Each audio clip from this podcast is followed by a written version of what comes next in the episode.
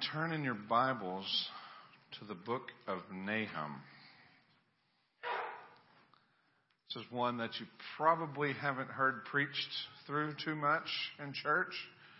I have never heard it preached through, uh, the book of Nahum, but Lord willing, that's what we're going to do. We're going to get started in it today. So while you're turning there, it's right after Micah in the Old Testament, if you're not familiar. While you're turning there, I will pray. Father, I thank you, God, again for this gathering. I thank you for our musicians and the wonderful blessings you've given us with singers and um, people to lead us in song. I thank you for Blake's message this morning and how, Lord, we need to learn to be content better. We need to learn to trust you better and um, to accept how you answer our prayers, God. And I pray that you would do that this morning as we study your word, as we get into this, the, this prophecy, that you would help us to just know you better and that you would help us to know how to conform our lives to you and that you would conform our will to yours. In Jesus' name I pray. Amen. All right, so the book of Nahum. I'm going to be kind of in teacher mode here at the first a little bit to kind of go through the background and some of what's going on with Nahum. It's important we teach this in uh, in hermeneutics, right? And if you don't know, hermeneutics is is how you interpret the Bible, how you understand the Word of God, and it's important. Context is king. We say it: context, context, context. You can't take a verse out of its context. You have to keep it within what it's the, the entire message of where it is. But it's also important to understand historical context. What is going on? Where is this place? Why is this prophecy going forward? When Paul wrote the letters to the Corinthians, it's important to understand a little bit about Corinth, right? When Paul wrote the letter to the Galatians, it's important to understand what was going on in Galatia right? And we can get that from other places in the Bible and from history. And so I'm going to give you some background to what's going on with this prophecy of Nahum. So the book of Nahum is actually like a sequel to the book of Jonah. One that most of us are probably much more familiar with, the book of Jonah especially. Um, it's in most of your Bible school books, you know, your, your children's books, because it's a fanatical story where Jonah gets swallowed by the fish, right? Big whale or fish or whatever it was, and, and he gets coughed up on land. Well, this is a sequel. So at the end of Jonah, you can picture the little deal that comes across there. Says, 100 years later, or roughly 100 years later, we have the book of Nahum and what's going to happen. So if you remember with Jonah, and, and, Randy went through Jonah not very long ago on Wednesday nights, but um, if you remember with Jonah, he was called to go preach to the Ninevites. And the Ninevites, or, or the city of Nineveh, um, was inhabited by Assyrians. And if you remember, Jonah didn't want to go. He ran the other way. And I remember as a kid, not understanding why. You just thought, well, Jonah's just disobeying. He's just running the other way. And even as adults, when you read through the book, sometimes it's hard to really understand why Jonah didn't want to go to Nineveh. But if you get a little bit of the historical context of the Assyrians, it makes much more sense to us. Okay? And we're going to get, we're going to get into that a little bit more. So don't be too judgmental on Jonah because I have a feeling many of us would have been the exact same way. Um, but we're going to talk a little more in a little bit about what the Assyrians were like. But so Jonah runs the other way. Of course, God sends the storm and it, the, the boat that he's on going the opposite way of Nineveh was going to perish, basically. This storm was so bad, and they're trying to figure out what they're going to do. And Jonah says, If you throw me overboard, it'll stop. And so they did. They threw him overboard. The storm stopped. So Jonah was basically thinking he was probably committing suicide. But God had other plans, and the big fish came and swallowed him Of course, he was in there three days, and then he was copped up on land, and he went to Nineveh, and he preached to them. And when he did, he, they received the truth. They repented and they turned to God. And that was the reason that Jonah didn't want to go to Nineveh because he knew that God was a merciful God and he didn't like those people. He did not like the Assyrians. He didn't want them to be saved. He wanted them under judgment. And you'll see why in a little bit when I get into a little bit more like what they were like. But anyway, he goes and he preaches to them. They receive the gospel, they repent and turn to God, and Nineveh, for the time being, the city which is the capital of Assyria, was saved the, the city itself. There was no judgment passed down on the city as it was. Um, so now, fast forward roughly a hundred years and we get to the book of Nahum. Jonah has now passed on. He is with the Lord.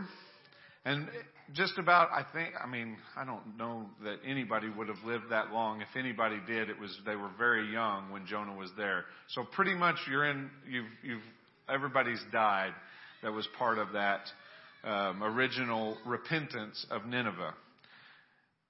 And remember this, this, this kind of made me think of this. In Judges 2, verse 10, it says, And also all that generation were gathered unto their fathers, and there arose another generation after them, which knew not the Lord, nor yet the works which he had done for Israel. We are always one generation away from atheism.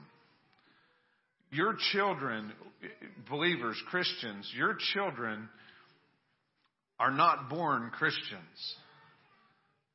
They have to be taught. They have to hear the gospel preached, and the Holy Spirit and God has to work on their hearts, and they have to be saved. We are one generation away from what happened to Nineveh, always.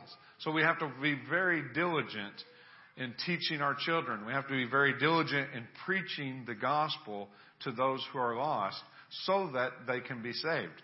Well, that didn't happen in Nineveh. So we are now to that to this point. Now let's talk about the author a little bit, Nahum. And it will be a little bit because there's not very much known about Nahum. There's just there's just not. The only, this is the only mention of him in Scripture is actually in verse one um, in this book. And it says, well, let me just read verse 1. It says, The burden against Nineveh, the book of the vision of Nahum, the Elkoshite. And that's it. That's basically what we know of Nahum. That and that he pens or writes this vision. Um, it says he's an Elkoshite, which is talking about a town or a city called Elkosh but we don't really know exactly where that is. There's about three ideas of what that could be. One is that it was a town in, actually in Assyria, an Assyrian city called Al-Cush, which if that was true, that would mean that Nahum was probably taken as a young child when they, when they would go in and raid cities, because Nahum was a Jew or an Israelite. They would raid cities and they took people out and made them basically slaves. Kind of like what happened with Daniel or with Shadrach, Meshach, and Abednego. They were taken out of Israel and made slaves for Nebuchadnezzar. That could be possible. There was also an, a town in the northern kingdom of Israel. It actually later changed its name to Capernaum, which you've probably heard of Capernaum. That was in Jesus' time around the Galilee area.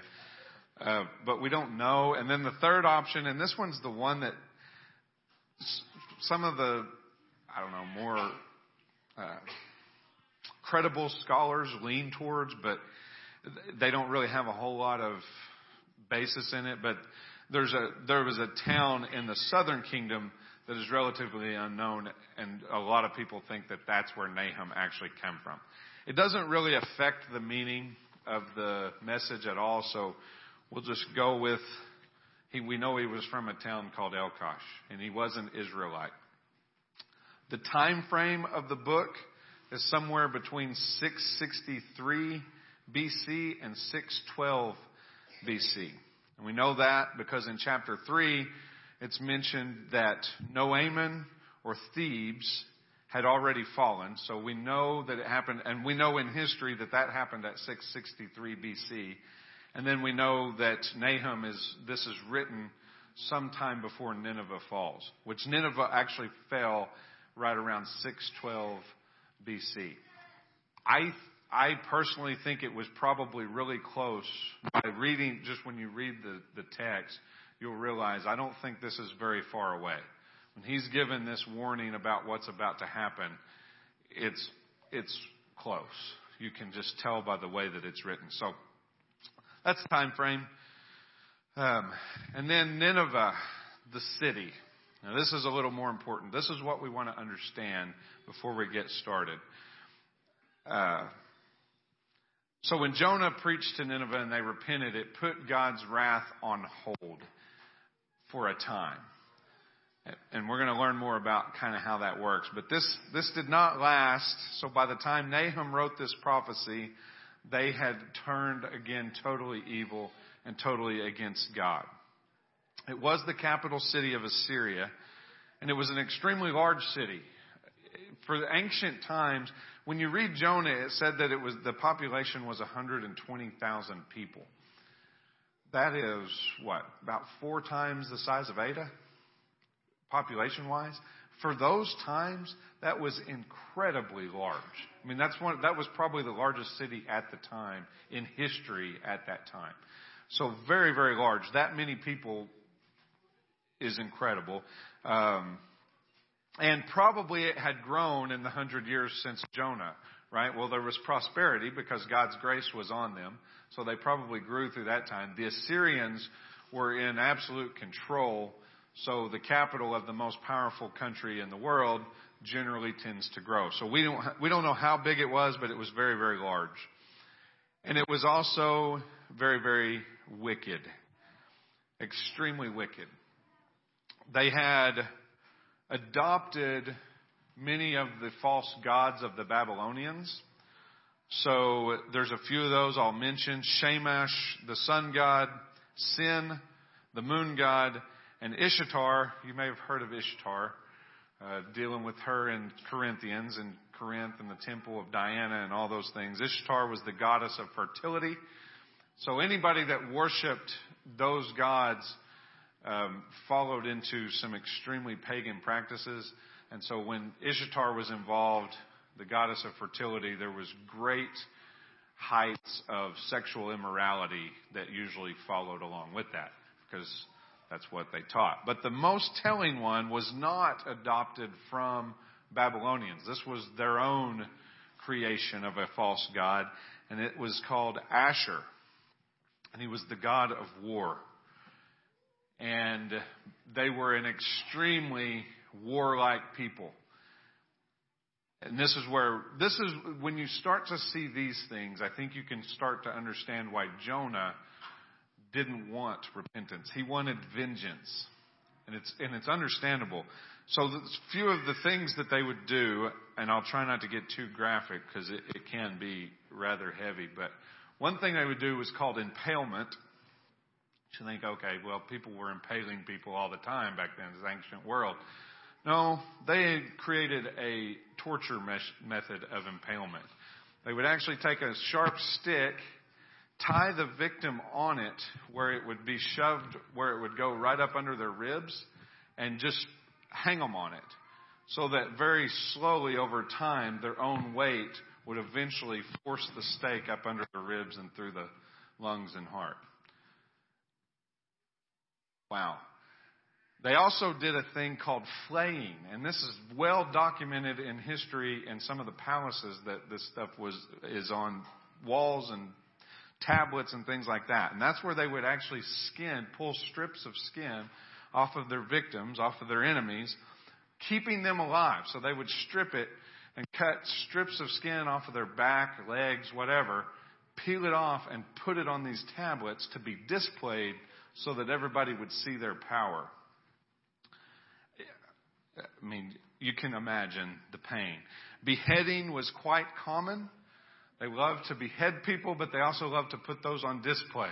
They would build them into pyramids out in the public where people could see all the heads, or they would hang them from trees like decorations. And the list goes on. The list goes on. But they did all of this, and it was a psychological warfare um, that they were doing. They wanted absolute dominance and control. Now it's reported too, if you read the history, there was many of their people, their warriors and things like that, that suffered greatly because of these things that they did. They didn't understand a lot of the psychological problems like we do now that come along with this, but it actually caused their own people to suffer mentally, as you can imagine. But the people that saw it would fear the Assyrians so much that if they heard they're coming, immediate surrender. We're not going to try to fight. We're going to bow. When you come, you, our city is now yours. Our country is now yours. And so the Assyrians had tremendous power. And they had done this in Israel. They had done this to Jonah's people. Right? So when you hear that, if, if it was your mom or dad or children or something like that, or, or just somebody that you knew, friends, that had had something like that done to it, you would understand. I mean, you get it, right? I don't want them, I don't want mercy for them. I want justice, right?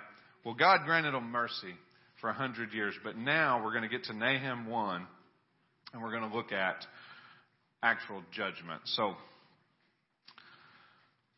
let's go there. Nahum 1 1. The burden against Nineveh. The burden against Nineveh, the book of the vision of Nahum the Elkoshite.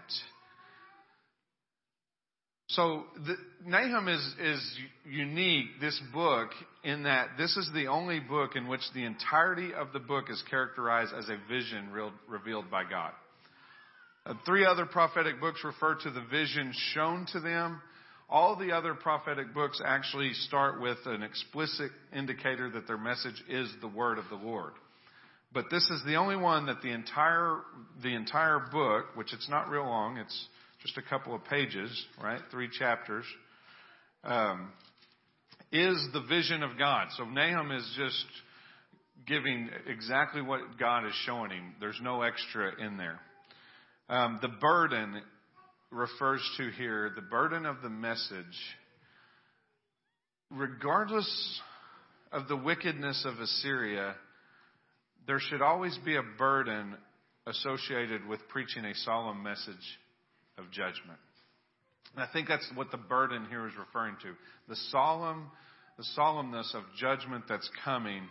And the reason for that is if you, if you think about things, I mean, the reality of the Assyrians, the reality of the Nazis, the reality of, you know, any kind of wicked culture that's in our past, you can always say this about yourself. But for the grace of God, I was there. Right?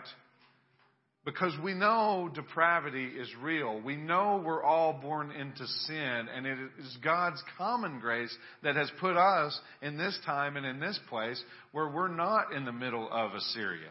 If you're born an Assyrian, you had little choice. That does not, that does not alleviate you from the punishment. That does not alleviate you from sin. But it does make it solemn when we say, here's the message of God, here's the message of judgment. And it is a heavy, heavy message because you know if it wasn't for God's grace, you'd be on the other side of that. Right? And you, and so that's what we see as we see this as a burden. And now look at verse 2, and we're going to spend a little time here in verse 2. He says, God is jealous and the Lord avenges. The Lord avenges and is furious. The Lord will take vengeance on his adversaries and he reserves wrath for his enemies. He begins the case against Nineveh. And there's something I think to point out here. The message of Jonah, Jonah took the message to Nineveh. What I'm seeing here is, and I'm not entirely sure about this, but it looks to me like this message isn't even given to Nineveh.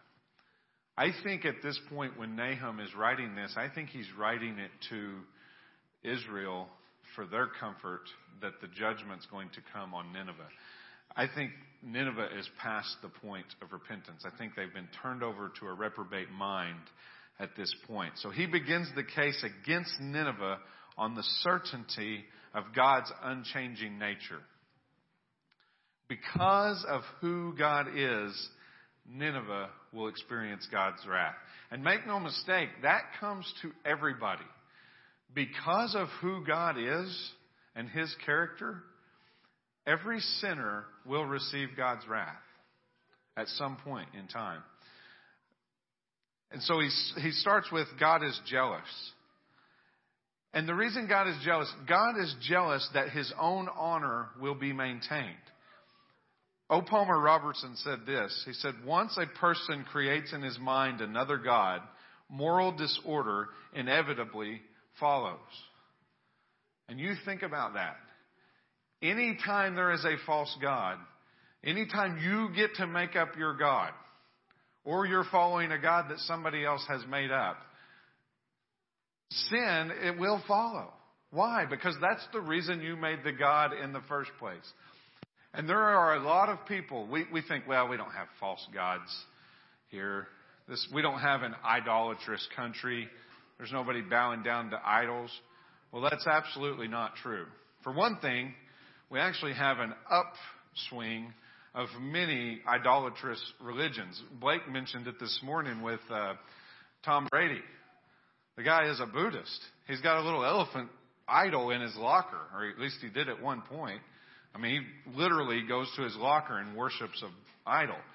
But more than that, we have an idolatrous country in that we have people, and we have to be careful of this because we've all probably followed it in some way or another, but there are people making a God to fit themselves and calling him the God of the Bible. All right? And that is just as idolatrous as putting a statue up. Anytime you're making a God to fit yourself, and you see this witnessing a lot. Stephen's, Stephen's done a lot of street witnessing. I promise you he's, he's heard this. Somebody at some point says, well, my God would never do that. And probably anybody that's talked to very many people, well, my God would never send me to hell just because I, you know, I do this or that or whatever. Well, no, you're right. Your God wouldn't. Because your God doesn't exist. But my God is jealous and he's jealous for a reason. He's jealous that he keeps his glory. And the reason he's jealous, now see, if we're jealous, it's a sin, right? We get envy. We get covetousness. But God doesn't have that because God is actually worthy of glory. He's the only one. If we were worthy of glory, we could be jealous too, but we're not. We are not worthy of glory. God is. And so he gets jealous. And anytime somebody starts making up a God in their mind to fit their own needs or to appease their own sins or to try to do what they want or whatever it is, God gets jealous. And he is extremely jealous here in Nineveh.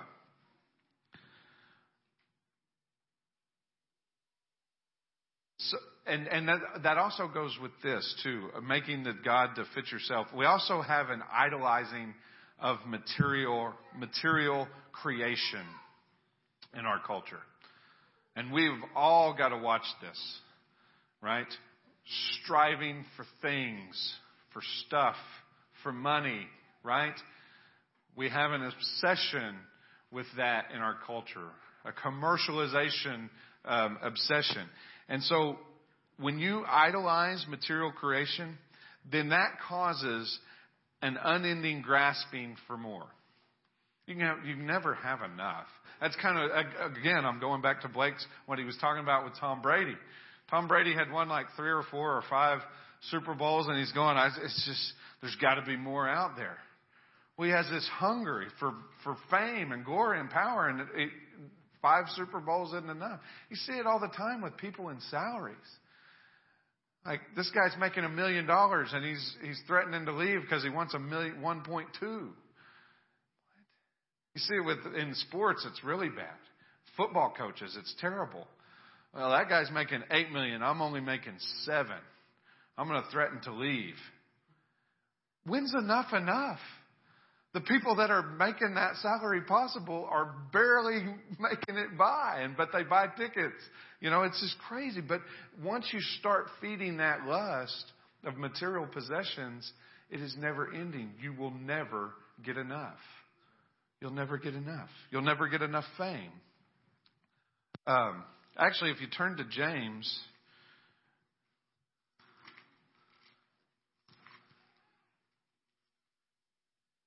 he, says the same thing. James chapter 4.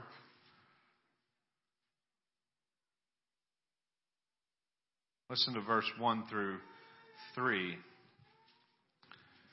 He says, Where do wars and fights come from among you? Do they not come from your desires for pleasure that war in your members? You lust and you do not have. You murder and covet and cannot obtain. You fight and war, yet you do not have because you do not ask.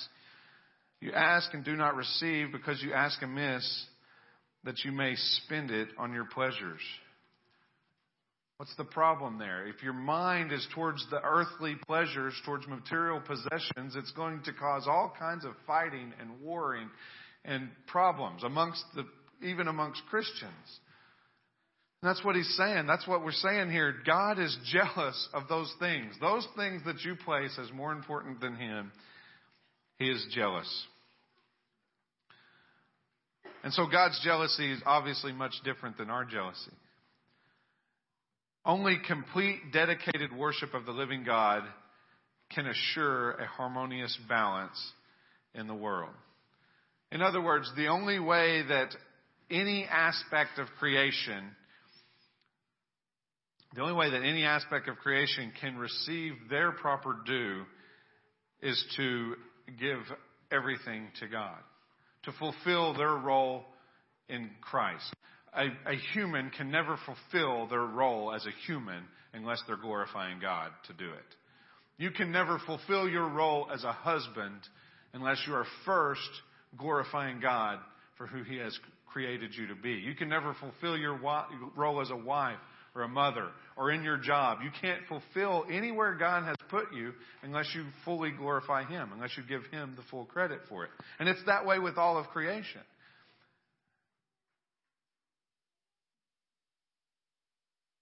And, and that's because only God deserves worship. God's jealousy has the best interest of its creation, of His creation in view. When, his, when he is jealous, he wants you to fully worship him and fully submit to him because that's how he will best bless you. Right? It's, it's, it's, it's not even, it's a, it's a love for you that this flows through. It's a love for, for perfection, and it's because He deserves it. And so, so by being the one and only true God, a zealousness for maintaining His unique role flows out of His very nature. Because He's perfect, because He's holy, because He is God, that's why He's jealous. And it's a perfection that he's that he has. And it's his nature. He can't change it because it is perfection, and that's what we should be striving for. And then you go on into this verse, so that was one word, jealousy. And then you go on into this verse, he mentions vengeance four times. Read it again. So God is jealous, and the Lord avenges. The Lord avenges and is furious. The Lord will take vengeance on his adversaries, and he reserves wrath for his enemies. Four different times there, he's going to talk about vengeance. Nahum's not really beating around the bush here. This is verse 2. There's not much of a, there's no pleasantries involved with this on, you know, the salutation. He's going, here's what's going to happen, and here's why. So, the vengeance comes out of the jealousy. So God's jealousy characterizes God's attitude towards all rivals, right? God's vengeance describes the action that emerges out of that jealousy. Vengeance can be explained like this. It can be explained by giving each one a just recompense, a just reward for their actions. God will return to the sinner an appropriate repayment for every sin that he has done or she has done. That's what vengeance is. It's a just reward for your life. The, the, this repayment comes with a righteous indignation, disgust, and the full wrath of God behind it. You notice he says it's furious. There is a wrath, there is an anger, there is a righteous indignation that comes along with this vengeance. But it's very, very important that we remember this. Vengeance is reserved for God alone. God's people should be jealous of God's glory. The zealousness that comes along with that, we should have. We should have jealousies. We should have an indignation when we hear about a famous football player that has a Buddha statue in his locker. Or when we see people that we, we see this actually a lot more. It's more of a humanistic culture that we're in where people want to worship themselves or they want to worship a system or they want to worship material things or they do anything that the atheistic mindset to try to put God down, that should cause us to be jealous for our God. Right? It should cause a zealousness in us. However, and, and, we should challenge anyone that tries to rob God of his glory. However, we're called to do it in love, and we're called to leave the vengeance to him. Now, I've got a few that I'll read, and then we'll turn to one. Leviticus 19:18 says, "You shall not take vengeance, nor bear any grudge against the children of your people, but you shall love your neighbor as yourself. I am the Lord." Psalm 94:1 says, "O Lord God, to whom vengeance belongs, O God, to whom vengeance belongs, shine forth." Vengeance belongs to God. Now turn to Romans. We'll see more. Romans chapter 12. Verse 17 says, Repay no one evil for evil have regard for good things in the sight of all men. Verse 18, if it is possible, as much as depends on you, live peaceably with all men. And verse 19, beloved, do not avenge yourselves, but rather give place to wrath, for it is written, vengeance is mine, I will repay, says the Lord. We don't get to do the vengeance. I know that there's times we really want to. But it's not our job. It's not our lane. It's not our place to do that. And by trying to do that, then we would be trying to overthrow, we would be doing the exact thing that we should be getting upset about. We would be robbing God of His glory. Vengeance belongs to Him. What are we supposed to do? Read verse 20 there in Romans 12. Therefore, if your enemy is hungry, feed him. If he is thirsty, give him a drink. For in so doing you will heap coals of fire on his head. Do not overcome, do not be overcome by evil, but overcome evil with good. Vengeance is not ours. And I'm going to tell you a very important reason why. Because as long as those people are alive, we don't know their end state. And we go trying to put vengeance on people, they may actually be a chosen son or daughter of God and He may have plans of repentance for them. And it is not our place. And remember this we were all in that spot at one time. We were all an enemy with God at one time, and if somebody else would have seen the way I acted before, they would have wanted to put vengeance on me, but it wasn't their place. It was God's place. And rather than putting the vengeance on me, He chose to put it on Christ, and He chose to save me. And that's how we have to see everybody else. And we have to remember that. So vengeance belongs to the Lord.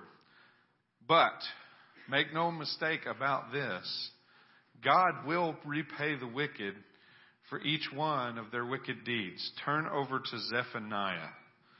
We're going to get into a few little less common books here. Zephaniah is just to the right of Nahum. In Zephaniah chapter 1, verse 14, listen to what it says. The great day of the Lord is near. It is near and hastens quickly. The noise of the day of the Lord is bitter. There the mighty men shall cry out. That day is a day of wrath, a day of troubles and distress, a day of devastation and desolation, a day of darkness and gloominess, a day of clouds and thick darkness, a day of trumpet and alarm against the fortified cities and against the high towers. I will bring distress upon men, and they shall walk like blind men, because they have sinned against the Lord. Their blood shall be poured out like dust, and their flesh like refuse. Neither their silver nor their gold shall be able to deliver them in the day of the Lord's wrath, but the whole land shall be devoured by the fire of his jealousy, for he will make speedy riddance of all those who dwell in the land. God's judgment, when it comes, is swift and it's fierce and it has nothing that can stop it. When God unleashes his wrath, it comes in fullness. And so we got to remember that as well. We know he will not withhold his vengeance forever. We know this for two reasons. One, he told us. And that's enough. We believe his word. We trust his word. But secondly, he showed us. He showed us on the cross where his wrath was poured out on his son. So at the cross, this is always important that we always remember this as Christians. At the cross, we see both God's amazing grace by His punishment falling on Christ. That vengeance that you and I deserved was poured out on Christ. But at the same time, we see His wrath. So we're seeing the wrath poured out as mercy, but we're also seeing the wrath poured out as vengeance simultaneously at the cross. And today, if you are not found in Christ, then you're abiding under the wrath of God. And it leaves you with this question Are you found in Christ? Because it's the only way that you are not an enemy of God. It says he reserves his wrath for his enemies. People don't understand this today. This is not taught today. People think that they are okay with God even if they're not born again, even if they haven't repented, even if they haven't turned their life to Christ. They think, well, God still loves me. No, He doesn't. You're an enemy of God. I'm sorry. I know that goes against everything that you hear all the time from Christians in books, in churches, on TV, everything that you hear, but it's not true. God has enemies. And if you're not in Christ, you're an enemy of God. But there's good news. You do not have to remain his enemy. You can repent. Put your faith in Christ and he will love you with a love that you cannot understand. And those of you that are in him today, you do understand it. And you understand what I'm saying here. It's incredible. Why? Why does he love me? I have no idea. It's nothing I did, but it's everything Christ did. He loves me because Christ is lovable and Christ has put his blood covering me. That's it. And if you're not under that, then you're, at, you're an enemy of God. Look at verse 3. It says, The Lord is slow to anger and great in power and will not at all acquit the wicked. We serve such an amazing God. And with Nineveh, we see both these realities. We see the slow to anger.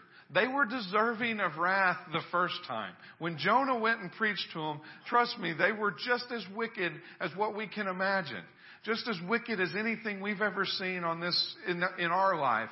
You go over to the, the Middle East and there's atrocities being committed. These guys were just as bad. They invented ways of torture that we can't even imagine. But yet he was slow to anger and he was merciful and he granted them repentance. But now we're going to see the second part of that verse, which is he will not at all acquit the wicked. He will not clear the guilty. As Nahum proclaims, this is quickly becoming a reality for Nineveh. The time of repentance has passed, and God will demonstrate his vengeance on this city, the same way he did on Sodom and Gomorrah, the same way he did on, on the tower at Babylon or Babel, the same way he did on the entire earth in the days of Noah. He is going to demonstrate it right here in Nineveh on the Assyrians. And at that time, that would have absolutely looked impossible. Nahum probably, depending on how their level of belief, I'm sure there were people thought, oh yeah, this city's going to be destroyed. Okay. How's that going to happen? Because nobody was taken out of Assyria. They were by far the most powerful country in the world. They were by far the most feared nation in the world, the most feared people in the world. And they did it on purpose. They did it with those tactics I mentioned earlier. And people would, would surrender. There was even, there's some, some sources that would even say people would start committing suicide just so they wouldn't have to risk the torture of the Assyrians. And you're saying that somebody's going to take them, overtake them? Yeah. Yeah, that's exactly what he's saying. He's saying that city, Nineveh, in the middle of all of Assyria, the most powerful country in the world, is about to fall. And the reason it is possible is found in between the slow to anger and the not acquitting the wicked. Look at that verse. The Lord is slow to anger and great in power and will not at all acquit the wicked. The great in power it is incredible. The most powerful men, men strive for power, right? And it's fleeting. It's always fleeting. You have one guy in charge. He lasts for a while. Look at, look through the kings. It just go, it's up and down. Your power is fleeting. The most powerful men, countries, regimes on this earth, they don't even qualify as a pawn in God's economy. Why? Because he can knock, he can knock off the whole board anytime he wants. He can crush them with the word of his mouth.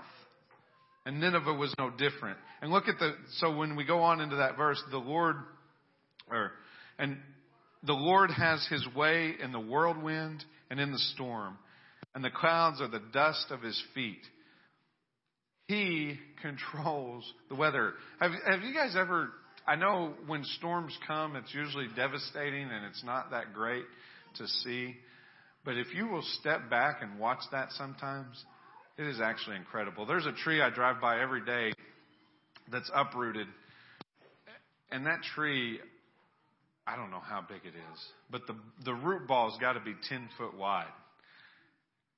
And a little, this was not a big tornado. This was not, I don't even think it was a tornado. It was just straight line winds comes through and uproots that tree that has been there for probably a hundred years like that. It is incredible to sit back and look at a storm. When God, and God is in control of all that. And the only reason it doesn't get worse is because He's restraining. He controls the weather. You remember when, when Jesus was on the boat and He calmed the storm? And they said, What kind of man is this? Even the winds and seas obey Him. I mean, huge trees uprooted. Buildings can be leveled. Cars picked up and dropped off in trees. I remember going up and helping with the tornado up at Bethel afterwards. And the firemen were trying to get a car out of a tree so it wouldn't fall on somebody. But it was probably 10, 15 feet in a tree. Just like nothing. Matter of seconds. And those are very small manifestations of God's power. And Nahum says it's coming to, to Nineveh and to the rest of Assyria. And so, what was extremely bad news to Nineveh was actually good news to Israel. There's hope in the judgment, there's reasons for the judgment. And it was good news to Israel because they were under the horrible oppression of Assyria. Right? They're right to the north of them. They're constantly raiding them. They're constantly many of their friends and family had went through the torture practices that I'd talked talked about. But the real reason it's good news to Israel is because they weren't under the judgment that Nineveh was. Even though they were guilty of some of the same things, they were guilty of the idolatry throughout the history. But why? God had grace, God had mercy. And so they weren't under that same reality. And so we're going to end here at verse 3, and we're left with two major realities. The first is that God is just and will by no means clear the wicked. And the second is that God is merciful and has provided means of salvation for the wicked through receiving their punishment on the cross. So you think, well, how does, I mean, that's, that's a paradox that we have to deal with as Christians. How is it that God can release the wicked? How is there, how is it that there is no way he does, or, or, or that there's no way he clears the wicked, but yet I was wicked. How is he clearing me? And the answer is that somebody received it for me. Right? Somebody paid the payment for me. And it had to be somebody that could actually pay the payment. So in other words, I mean, if you go back to the Old Testament, the blood of bulls and goats would not satisfy the atonement. They couldn't. Why? The blood of bulls and goats wasn't pure and holy. And I can't pay the payment for anybody else. Why? Because I'm wicked too. I can only pay my own payment. How would I pay my own payment? Eternity in hell. That's it. That's the only way I can make a payment. And you can't pay for anybody else's. But somebody that had no payment to pay can pay it for somebody else. And that's why we have Christ. That's where Christ comes in. When he was born, he was born perfect. He wasn't born into sin like you and I were.